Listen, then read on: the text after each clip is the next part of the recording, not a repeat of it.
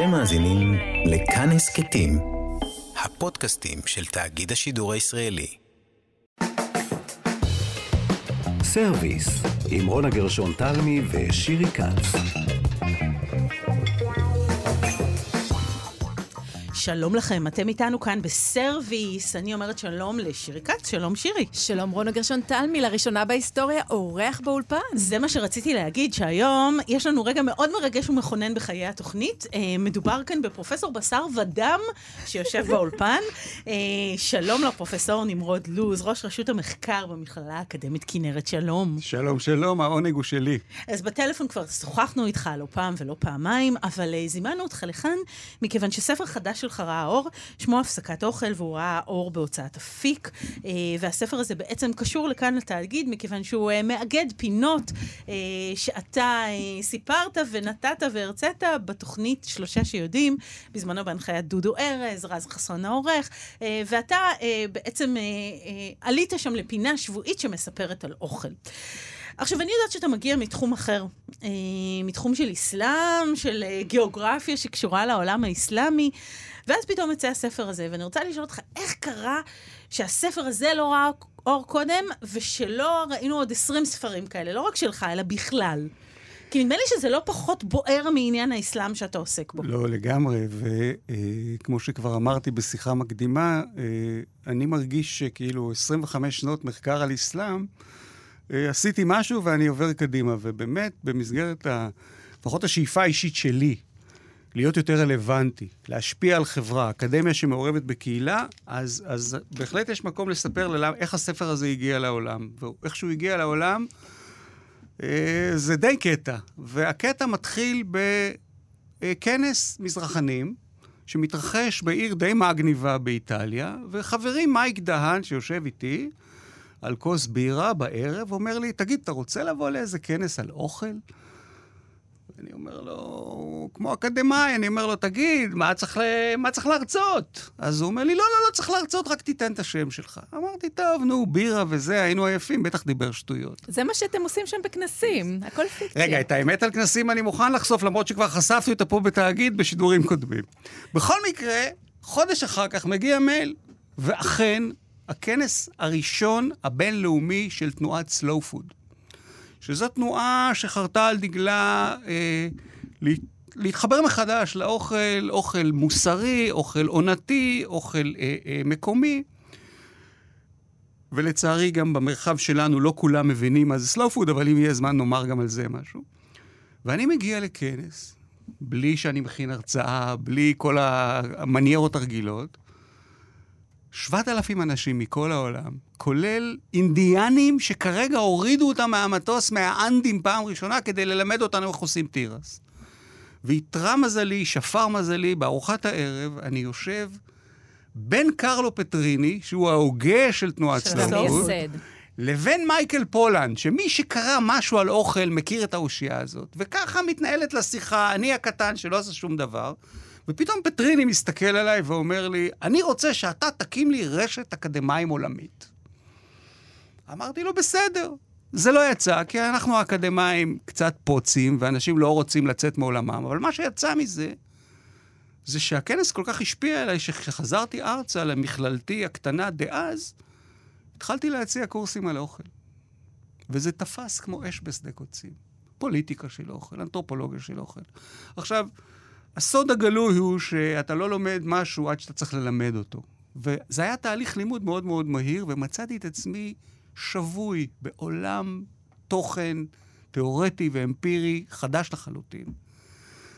ואז בזכות התאגיד, ב-2018 אני אה, אה, מתחיל את צעדיי הראשונים במכללה, במכללה האקדמית כנרת, אחרי שעברתי לשם אה, אחרי שנים ארוכות במכללה אחרת, ואני מקבל טלפון והטלפון מתחיל בשלום פרופסור לוז, מדבר רז חסון. איך שהוא אמר פרופסור, ידעתי שהוא לא מכיר אותי, כי אף אחד לא משתמש בתואר הזה. אנחנו, אנחנו כן, כן אבל גם אתכם אני מנסה להוריד מזה. בקיצור, מה רז עשה? הוא עשה משהו שלא האמנתי שהוא יעשה, שמישהו יעשה. הוא באמת עשה עבודה, קרא את הסילבוסים שלי על אוכל, ואמר, זה האיש שאני מחפש. איתרע מזלו שאני לרגע אחד לא הייתי קשוב ולא הבנתי למה אני נכנס, ואמרתי לו בסדר, כי הוא, מה שהוא רצה זה פינה שבועית. עכשיו, אפשר להגיד על האקדמיה הרבה דברים, רובנו מנסים לא להיות חנטרישים. ואני, בשביל פינה של 7, 8, 10 דקות, הייתי עובד ימים מאוד ארוכים. איתרע מזלי, ו- והפינה הזאת הייתה עולה קבוע באתר אנתרופולוגי שארגן דוקטור לירון שני מהאוניברסיטה העברית, מה שהכריח אותי לכתוב את הכל. אז זה מאוד רציני. אה, זה לא ככה מין פינה חביבה לא, בתוכנית... זה לא אה, פינה חביבה, זה לא חנטריש. מה שאני כן מנסה לעשות, ואני כבר אה, ס, באמת גאה ושמח לומר, אנשים אומרים לי, תקשיב, ישבתי אחר צהריים אחד וקראתי את זה, שבעיניי זאת המחמאה האולטימטיבית, אבל כמו שאני דמיינתי את זה, את קונה את הספר הזה לחברה שלך, והיא שמה את זה באיזה חדר בבית שלא נזכיר אותו בשמו, וכל בוקר קוראת פרק אחד. פרק אחד שהיא אומרת, וואו, למדתי משהו חדש. מצאתי דרך אחרת להתחבר לאוכל שאני אוכלת. כי בעצם בספר הזה יש אג'נדה פוליטית. והאג'נדה הפוליטית שלי אומרת, ובטח בחדר הקטן הזה שלנו אני אה, לא חריג, האג'נדה הפוליטית שלי אומרת, אנחנו צריכים לייצר חוזה חדש עם האוכל שאנחנו אוכלים. כי בעצם הספר החדש שמתגלגל לי בראש, יהיה ספר שיקראו לו משהו כמו Recipes for a Dying World, מתכונים לעולם שמת. אנחנו רואים את זה בכל הכיוונים, ובעצם הדרך שלי היא להגיד לאנשים, תקשיבו, האוכל שאתם אוכלים הוא ביטוי להמון המון דברים, הוא מי שאתם, ואם הוא ישתנה, יכול להיות שגם אתם אה, תשתנו בתוך הדבר הזה, ויש לנו אחריות. מעבר לעניינים הבריאותיים שאולי עוד נעסוק בהם, או אחרים. ולכן, מי ששומע על הספר הזה, אין בו מתכונים. שזה קצת מאכזב, אני חייבת לציין, בתור מי שאכלה אצלך. זה פשוט סוג של אכזבה גדולה, כי אתה יודע לבשל, אתה יודע לבשל. אני, לא רק שאני יודע לבשל, אני מאוד גאה בבישול שלי. ו- ואני, אה, אה, כששירי אומרת, אכלנו אצלך וזה זה, זה כיף לי, זה, זה אחד הדברים שהכי משמחים אותי באמת, אבל אני חושב, וזה אחד הדברים שהכי מפריעים לי בעניין הזה, היום שאתה אומר אה, ספר על אוכל, אז רוב האנשים באמת מבינים שזה ספר על מתכונים, ואני חושב שהעלית את זה בהערת הפתיחה, שבעצם מחקר האוכל היום, ואני חלק ממגמה, הופך להיות יותר ויותר מרכזי. זאת אומרת, ככל שאנחנו מתרחקים מעצמנו, ככל שאנחנו מתרחקים מהדברים הכי בסיסיים של אוכל, יש יותר התעניינות. ויש היום הרבה מאוד מחקר על אוכל שבעצם מנסה לכסות את הפער. ויש סיבות לזה שמחקר האוכל לא היה כל כך פופולרי. אז מה, אין באמת? כי זה מעניין להבין איך, מה, איך תחום הופך להיות פתאום מאוד נכון, אקדמי. נכון. אז קודם כל, נשים דברים על דיוקם. האנתרופולוגים הראשונים לא שכחו לטפל באוכל, הם טיפלו באוכל. מי שקרא את הקלאסיקות, שאני לא אשעמם את המאזינות בלהגיד אותם, אבל מי שקרא את הקלאסיקות, יודע שהם התעסקו בזה. למה? כי אוכל תמיד היה בתוך uh, טקסים, וטקסים נורא עניין את הקולוניאליסטים, אז הם התעסקו בזה. אבל מה עצר את האוכל מלהפוך להיות נושא לגיטימי במחקר, קצת כמו לימודי מגדר? במובן הזה, שבתקופה הוויקטוריאנית, או במוסר הוויקטוריאני, הבריטי, השלט, לדבר על אוכל זה לא מנומס. כאילו, מה אתה מתעסק פה בהנאות? כאילו, אנחנו פה אנשים רציניים. זה דבר אחד. ודבר שני, אוכל היה מזוהה עם נשים. ואנחנו שמים לב שמקצועות כאלה באקדמיה, לוקח להם זמן עד שפתאום הם מקבלים לגיטימציה. ולכן אוכל כתחום מחקר, food studies, לקח לו זמן. אבל ברור לנו שזו טעות, אה, נמרוד. כי אם נלך אה, לימי יוון העתיקה והקורבנות הזבח, אה, ומה שמים שם אה, כשזובחים, זה סיפור, זה סיפור שלם, וזה לא קשור לנשים ולא קשור לשום דבר. אה, ובעצם אנחנו כולנו מפספסים כאן משהו, שגם אנחנו בסופו של דבר משלמים עליו מחיר. כי אנחנו לא, הורחקנו מהמקום הזה ששואל שאלות על הצלחת ועל האוכל שלנו. נכון, תראי. אנחנו הולכים לסופר, קונים כולנו באותו סופר גנרי, אומרים לנו, זה לא משנה, הזה קצת יותר זול, הדבר היחיד שנבדוק זה מחירים, מגיע ובצדק. באריזות בלי מגיע קשר באריזות, למקור של נכון. האוכל. אין לנו מושג מה אנחנו אוכלים, אין לנו מושג. שפים נמצאים בקדמת הבמה, יש להם תוכניות טלוויזיה נהדר, אני בעד, אבל יצרנים שיש להם סיפור הרבה יותר מרתק. חקלאים שיש להם סיפור מטורף. נכון. לא יימצאו בשום אה, אה, קדמה של שום דבר. את ב- ובעצם אנחנו מפספסים כאן, אתה אומר, יש סיבות, כי זה של נשים, וזה כי הנאות, אבל זה פוליטיקה, וזה מה שאתה פורס בספר, זה נכון. פוליטיקה, זה זהות, אה, זה בריאות, זה המון דברים, זה מסורת, יש פה חגים בספר שלך, יהודיים ולא יהודיים. נכון. ואנחנו בעצם, זאת אומרת, אני חושבת שכולנו, אני לא מדברת בהתנשאות, באיזה חטא נורא, שפשוט נתנו לאוכל אה, להפוך לתחום של הנאה, ושכחנו לגמרי שזה נורא מהותי. אז קודם כל, את, את נוגעת פה במה שאני קראתי לו האג'נדה הפוליטית שלי. ואני תמיד אומר את המשפט הזה עד כדי קלישאה. אה, תמיד כשמזמינים אותי לכל מיני תוכניות, אז אני תמיד בקצה. כי אם הייתי מדבר על הר הבית ומהומות, אז הייתי פותח את התוכנית. בדיוק, אבל בדיוק. מכיוון שאני מדבר על אוכל, אני הפרפראות. אוקיי.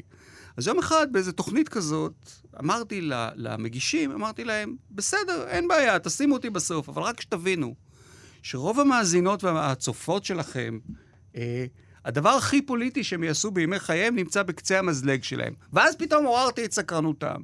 מה זאת אומרת? אמרתי, בקצה המזלג נמצא האם אנחנו נאכל עוד בשר או נאכל קטניות. ועל כל מה שמשתמע מזה. זה דבר אחד. יש משפט מאוד יפה שאני מצטט בספר, שאומר אותו אה, דווקא חוקר חרקים. אבל הוא כתב איזה ספר שפורסם אחרי מותו, והוא אומר, הציוויליזציה זה בעצם התהליך שעשינו כדי לא לשמוע את הרעש שהלסתות שלנו עושות. או במילים אחרות, אנחנו לא באמת רוצים לדעת את המחירים האמיתיים של האוכל שעולה על שולחננו. ואם כבר פתחנו את זה, אז אחד הדברים שלי מאוד מאוד מפריעים בקרב הפיינשמקרים, ה foodies, שאני פוגש בכל העולם, ואני גם foodie, זאת אומרת, אני מאוד אשקיע במרחב הפרטי שלי, אני אעשה נסיעות מאוד ארוכות כדי לקנות מוצרים איכותיים. אה, אה, יש לי את. זה שמוכר לי תבלינים, יש לי את זה שמוכר לי ירקות, אני כמעט ולא נכנס לסופרים גנריים. אני מבין את האילוצים שיש לאנשים, אני חושב שזה דברים שיכולים להשתנות, אבל מה שמפריע לי עם ה foodies, שהם באמת לוקחים את זה למקום שאת אה, ציינת, של כל התוכניות האלה. התוכניות שפים, או אפילו המפגשים שעושים, שבעצם מה אנחנו עושים במפגשים? חוגגים את הבוז'ולה הראשון. שזה חוסר הבנה בעיניי דרמטי של מה זה בעצם לאכול מוסרי ולאכול מקומי ולאכול עונתי. למה? כי בצרנו ענבים טרום זמנם? הבוז'ולה זה מהענבים הראשונים, למי שלא... תראי. הפנטזיה שלי, שאת מה שנשאר לי ב- ב- בעולם המחקר היישומי, בוא נקרא לו כך, והתחברתי לכמה גופים שמנסים לעשות את זה, זה איך אנחנו מייצרים סל מזון בריא, איכותי, לא למקומות המפונפנים שאני בא מהם. ואני בא מהגליל, ממועצה מקומית, יישובים קהילתיים, על כל המשתמע מזה, אה, מעמד בורגני גבוה, שתי מכוניות בחצר, כל העסק. אני רוצה שמדינת ישראל תהיה חלק מהמהלך של לייצר כאן סל מזון, גם בדרך לפה שמעתי את קרן נויבך על משבר הדיור. מדברים עם נשים, באמת, אתה לא יודע איך הן קמות בבוקר. אני רוצה שלילדים של האישה הזאת, שהם הולכים לבית ספר, להם יהיה הסל. ולכן, כשאנחנו חוגגים בקצה העליון את הבוז'ולה הראשון, את הטלה הראשון, זה, זה נחמד, אבל זה לא פותר את הבעיה האמיתית שאנחנו ניצבים בפניה. והבעיה האמיתית שאנחנו ניצבים בפניה, שהספר הזה, אני מודה, הוא מסתובב סביבה, הוא לא כל הזמן עוסק בה, היא שהעולם הזה, המשאבים מתכלים, ושיותר ויותר אנשים לא יכולים להגיע למינימום, ובגלל תהליך השכחה שאת נגעת בו, שאם תרצי אני אתייחס אליו, אנחנו בעצם לא יכולים להגיע למזון סביר שיש. וכדי להסביר איך הגענו למקום הזה, של השכחה התהומית הזאת, של... שצריך לעשות תוכניות כדי להסביר לאנשים שאוכל זה מי שהם, אה, אני אציין שתי מהפכות. מהפכה אחת היא המהפכה שעשתה אותנו מי שאנחנו, וזאת המהפכה החקלאית. המהפכה החקלאית, בערך לפני עשרת אלפים שנה, מה שקרה לנו זה שמציידים לקטים, אנשים שהסתובבו בכל מקום, כמו בעלי חיים אחרים, ואכלו ממה שהם מצאו, התחלנו לייצר את המזון. המפנה הזה, שמוזכר בתנ"ך בפסוק אחד קטן, בזיעת אפיך תאכל לחם, בעצם הפך אותנו למי שאנחנו. למה? היה לזה יתרון יחסי, כי ברגע שהתחלנו לייצר את האוכל של עצמנו, אז נהיה עודפים. ברגע שנהיה עודפים, היינו צריכים לפתח שפה, לבנות מחסנים, לייצר ריבוד חברתי, מי עובד, מי שומר על זה, מי מנהל אותנו, ואז גם אנחנו רואים את עלייתן של הדתות הממוסדות, כי היינו צריכים כל הזמן איזה גושפנקה מדאורייתא לעניין הזה. וזה עבד יפה, וקמו לנו קיסרויות ואימפריות וכדומה. זה אגב גם יצר את הריבוד המאוד מאוד גדול וחוסר השוויון אה, בין אה, אה, אנשים, ובעיקר גם הנשים הפסידו מהמהלך הזה. בוודאות נשים הפסידו מהמהלך הזה, וזה העלה את הפטריארכיה. המהפכה השנייה היא הרבה יותר קרובה אלינו, ואנחנו אפילו לא מבינים שהיא הרבה יותר דרמטית. או כמו שאמר אחד מחוקרי המזון הידועים, מה שהתרחש ב-40 השנה האחרונות בענייני אוכל לא קרה 4,000 שנה אחורה. ואני מדבר על המהפכה שמזון הופך לתעשייה. שזה בד בבד עם תהליכי מודרניזציה. זאת אומרת, פעם הבית והעבודה היו אותו דבר. לא היית הולך לעבודה, היית הולך לעבוד. הולך לשדה, חוזר הביתה, המשפחה מתכנסת, אוכלים צהריים. אני לא אומר שהחיים האלה היו רומנטיים, אני חושב שהם היו מאוד מאוד קשים. אתה הולך למפעל. איפה, איפה? רגע, רגע, זה עכשיו נולד. ברגע שהייתה מהפכה תעשייתית, ורובנו התחילו להתנתק מהאדמה, רובנו התחלנו להתנתק מהאדמה, והמעבר מהכפר אל העיר, נהיו הערים המפלצתיות האלה, אנחנו לא מחוברים לאדמה, איפה נשיג את האוכל? משיגים את האוכל במקומות הגנריים האלה, ואז התחיל תהליך השכחה. וברגע שאוכל נהיה תעשייה, אז חיים, חלים עליו כל הכללים של תעשייה. ותעשייה, מה שמעניין אותה זה רווח. והבריאות של הלקוח היא ממש שולית. כבר במאה ה-19 יש ספר שמדבר על רמאויות, שכבר התחילו לעשות. למשל, אחד, מה הוא עשה? הוא, היה לו אה, משהו כמו אלפיים ליטר של נוזל כפייה. מה הוא יעשה עם נוזל קפיאה? אז הוא מהל את זה ביין. מה זה, חנקן נוזלי, מה שאומרים משהו, היום, כן. השפים המתקדמים. והוא מהל את זה ביין, ומכר את זה. אחד אחר, היה לו מטריות, אז הוא גרר אותם לתוך, ה, לתוך הפרמז'ן. זאת אומרת, כבר במאה ה-19 הבינו שאפשר לעשות המון כסף מלרמות אנשים, ומה שקרה לנו זה שאנחנו פשוט כבר לא מבינים. תראו, אני, בקורסים שלי, יש לי שאלה שאני תמיד שואל את הסטודנטים שמסתכלים עליי, כמובן, כמו שאני אידיוט. אני אומר להם, שתי שאלות. מי נגע היום באדמה? מבוכה ושתיקה. ושאלה שנייה, מתי העונה של הבצל? מצוין. מצוין. והתשובות הן, אין לי מושג. לא ולא, מה שנקרא. אין לי מושג, ומה אתה רוצה מהחיים שלי? יש בצל כל השנה בסופר, נכון? יפה. זאת נקודת הפתיחה, ואני חושב שהספר הזה הוא בעצם עוד צעד בלנסות ולהגיד, אוקיי, מה קרה לנו עם הדבר הזה?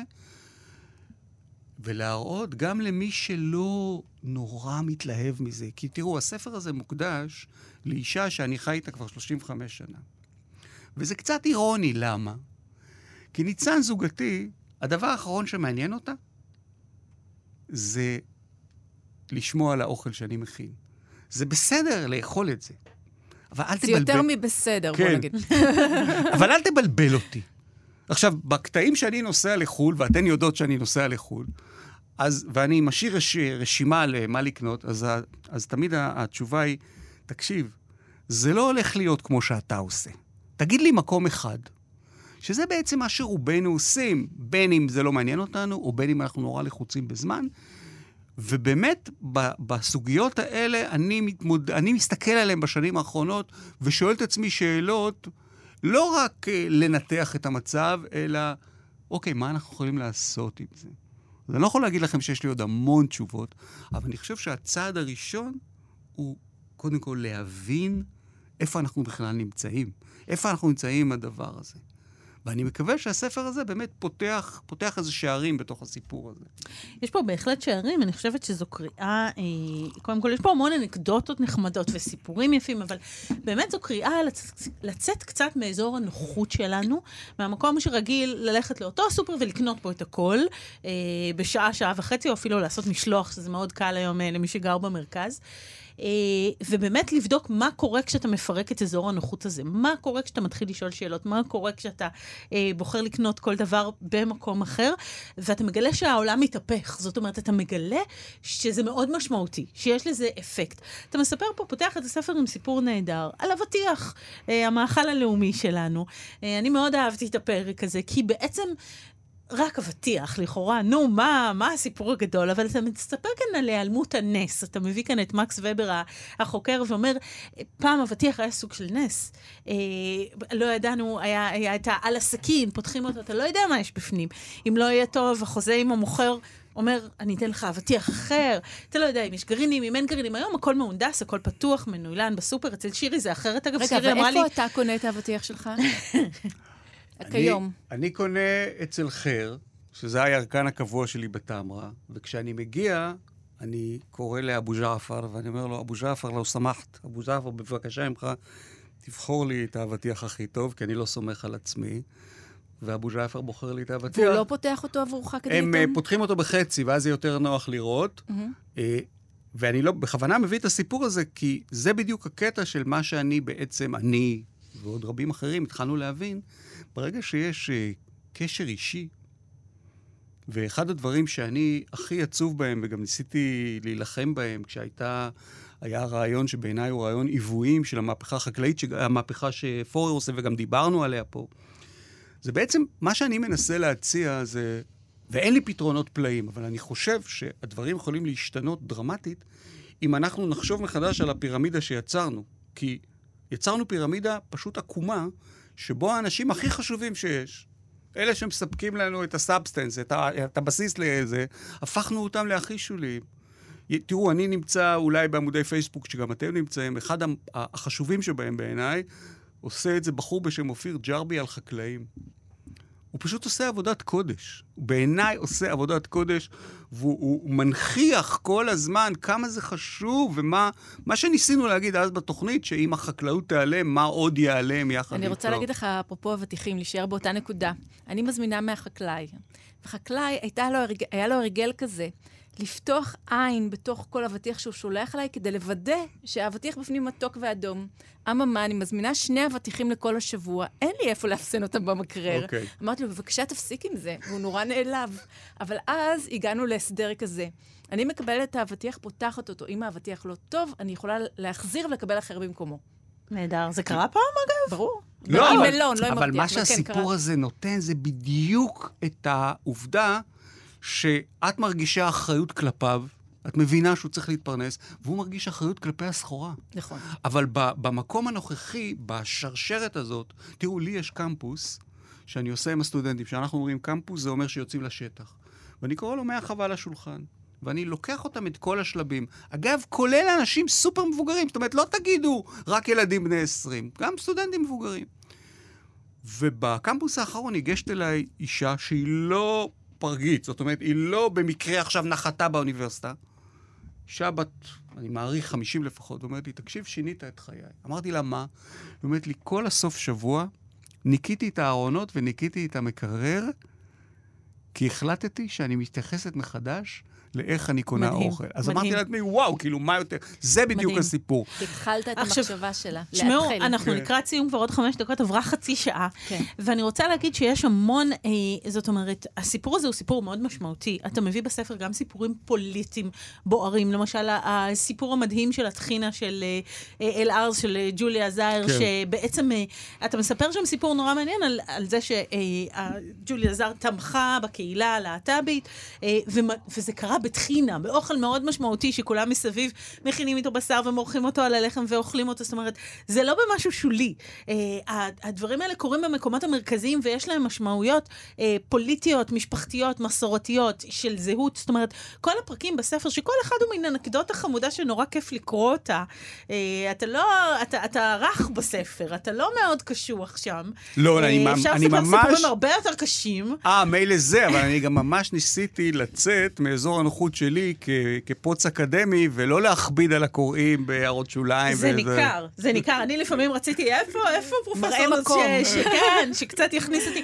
לא, אתה עושה את זה בצורה מאוד רכה, מאוד אנקדוטלית, יש שם סיפורים מקסימים שובי לב, אבל כשמקלפים את השכבות שלהם, כשחושבים לעומק, מבינים עד כמה זה לא, זה לא חמוד, it's not cute. לא, זה, לא. זה בוער. זאת אומרת, אני חושבת, ו- ופתחנו עם השאלה הזאת, אה, נמרוד, של איך לעזאזל אה, זה קורה רק עכשיו. זאת אומרת שהאקדמיה, או שהמחקר, או שהמדינה עוד לא הגיעה לשם, עוד לא מדברים מספיק ביטחון לא. תזונתי, עוד אין מספיק תוכניות לא, בממשלה. זה הגיע למל"ל עכשיו. כן? זה כבר מתקדם? כן, גם כן, שם יש רואים שם התקדמות? תוכניות, כן, אה, נכתבו דוחות בעניין, כן. את אופטימית? אני לא אופטימית, אבל זה שם, בואי. קודם כל, אופטימי ופסימי לא קשור למציאות. זה נכון, זה נכון. זו שאלה כזאת, זאת שאלה קיוט. בקיצור, אה, אני חושבת שזה העניין. זאת אומרת, זה ספר נורא נחמד, אה, אתה עושה כאן, אתה נותן לנו אה, יד נורא נעימה, אבל אני באמת חושבת שהספר הזה, ולא רק הוא, טקסטים כאלה, או דיונים כאלה, אה, צריכים לחולל מהפכה, ואם היא לא תתחולל, תהיה לנו בעיה. נכון. בעיה של הישרדות. חזרנו למה שאוכל היה פעם. זאת אומרת, עשינו סיבוב נורא נורא גדול, והיום, אם לא נקשיב, לא נשרוד בסוף. נכון. לג... זה כל כך נכון, ואם היינו צריכים איזה, עוד איזה, זה הוכחה, תראו, אני התחלתי בשביל הספר החדש לאסוף uh, סיפורים מהעולם. למשל, יש עכשיו בעיה, השפים בפריז מתלוננים שאין להם חרדל דיז'ון. כי מסתבר שחרדל דיז'ון צריך 50% מאיזה משהו מפרח שמגיע מקנדה. עכשיו, הדבר הכי בוער, שאגב, היה פה איזה פרק קצת נבואי, שעסקתי בו בבורשט. עכשיו, אני כותב את זה ב-2000... שהפך לחלק מהמלחמה, רוסיה, אני אוקראינה. כותב את זה ב-2019, ואני כותב על השף האוקראיני שמתנגד לרוסיה, ופתאום זה נהיה מדמם על אמת. אז העורך המעולה של הספר הזה, ושווה לפרגן לו, דוקטור אה, יחיל צבן, שעשה עבודת עריכה בעיניי מופלאה. באמת. גם איש שכתב על אוכל, כתב ו- על אוכל, כן, הוא חלק מההיסטוריה פה של עברית זה. משובחת. הוא אומר לי, תקשיב, נמרוד, אתה חייב לכתוב אה, אה, לאחרי דבר, כי קרה משהו בינתיים. ואז נוספה פסקה על אוקראינה המדממת. זאת אומרת, הפרק עוסק בבורש כאיזו ביוגרפיה תרבותית של מזון, שזה חלק מהדברים שאני עושה שם, אבל פתאום הדימום המטאפורי הופך להיות לדימום כל כך מעשי, שאני אני באמת חושב שאת אה, צודקת בהערה הזאת, שזה, מה זה אנחנו משלמים על זה? ועכשיו אנחנו מסתכלים על חורף. שהאירופאים הולך להיות להם קר, כבר אומרים להם שאין להם חיטה, שזה... משבר גז אתה מדבר, כן? ו- כשאתה אומר כן. קר. זה החיטה גם, כן. והחיטה שמלווה כן, אותו. כן. כן, ואנחנו חוזרים להתמודד עם הסוגיות הכי הכי בסיסיות. אני חייב לך תשובה, אבל. נו. למה לא התעסקנו עם זה? לא התעסקנו עם זה, א', כי זה באמת לא היה אופנתי, אנשים לא הבינו. ה- ה- הפרויקט המודרני גרם לנו לחשוב שזה לא בעיה בכלל. השפע גם נורא מצא חן בעינינו. לא התעסקנו כי תעשיית המזון מאוד לא רוצה שנתעסק בזה. את יודעת, אם היו לי כוונות להתעשר, אני כנראה לא עושה צעד נכון. אתה הולך בכיוון ההפוך. אני הולך בכיוון ההפוך, כי אני בעצם יוצא כנגד אנשים שעושים הכי הרבה כסף ויש להם גם הכי הרבה כוח. אומר אחד האנשים שאני מצטט שם, אינטלקטואל מדהים בשם ונדל ברי, אומר, החלום הגדול של תעשיית המזון זה שאנחנו נשכב על הספה בסלון, נבהה בטלוויזיה, ויבוא צינור מהמפעל עד אלינו, ולא נשאל מה אנחנו אוכלים. ולא הגזמת. זה לא בצורת צינור, זה אופנוע של וולט בתל אביב. למשל. לא, זה, זה בדיוק זה. למשל. לגמרי, כי לגמרי. ברגע שאנחנו מתחילים לשאול, אפילו לשאול, לא לשנות, פתאום קורים דברים. זה אגב רובוט, את יודעת שיש רובוט נייד כזה שהוא נראה כמו צידנית, מתניידת באופן כן, אוטונומי, כן, כן. שמגיעה אליך עד הבית, זה עכשיו כרגע... קורה- זה יש קורה איזה בעיית בעיר. חקיקה סביב זה, אבל אה, הם כבר... אה, מה? כן, שייטו כן, ב- כן, אה, לא רחוק מאיתנו, יש כן. אחד כזה. כן, שמביא מביא לך מזון עד הבית, זה אופנוע או בדרך רובוט. כלל כמו מה שאמרו, נשמע לי. פרק בספר החדש. לגמרי. יש סיכוי זה שאת שלך. אומרת, תשמעו, זה... אז אנחנו חייבים לסיים ולהגיד תודה לפרופסור לוז שבא אלינו לכאן לאולפן מהצפון. מה מהפכה, צריך לדבר על מהפכה שצריכה לקרות. אה, ניצניה נמצאים פה בספר ובטקסטים דומים, והלוואי שזאת רק ההתחלה. אנחנו מחכות לספר השני שלך. הפסקת אוכל, הוצאת אפיק, תודה רבה לך, נמרוד, שבאת לאולפן. תודה, תודה. רבה. תודה גם למיכאל אולשוונג, לתמר בנימין שהייתה איתנו, שירי כץ. תודה, רונה גרשון תלמי. היו שלום. ביי.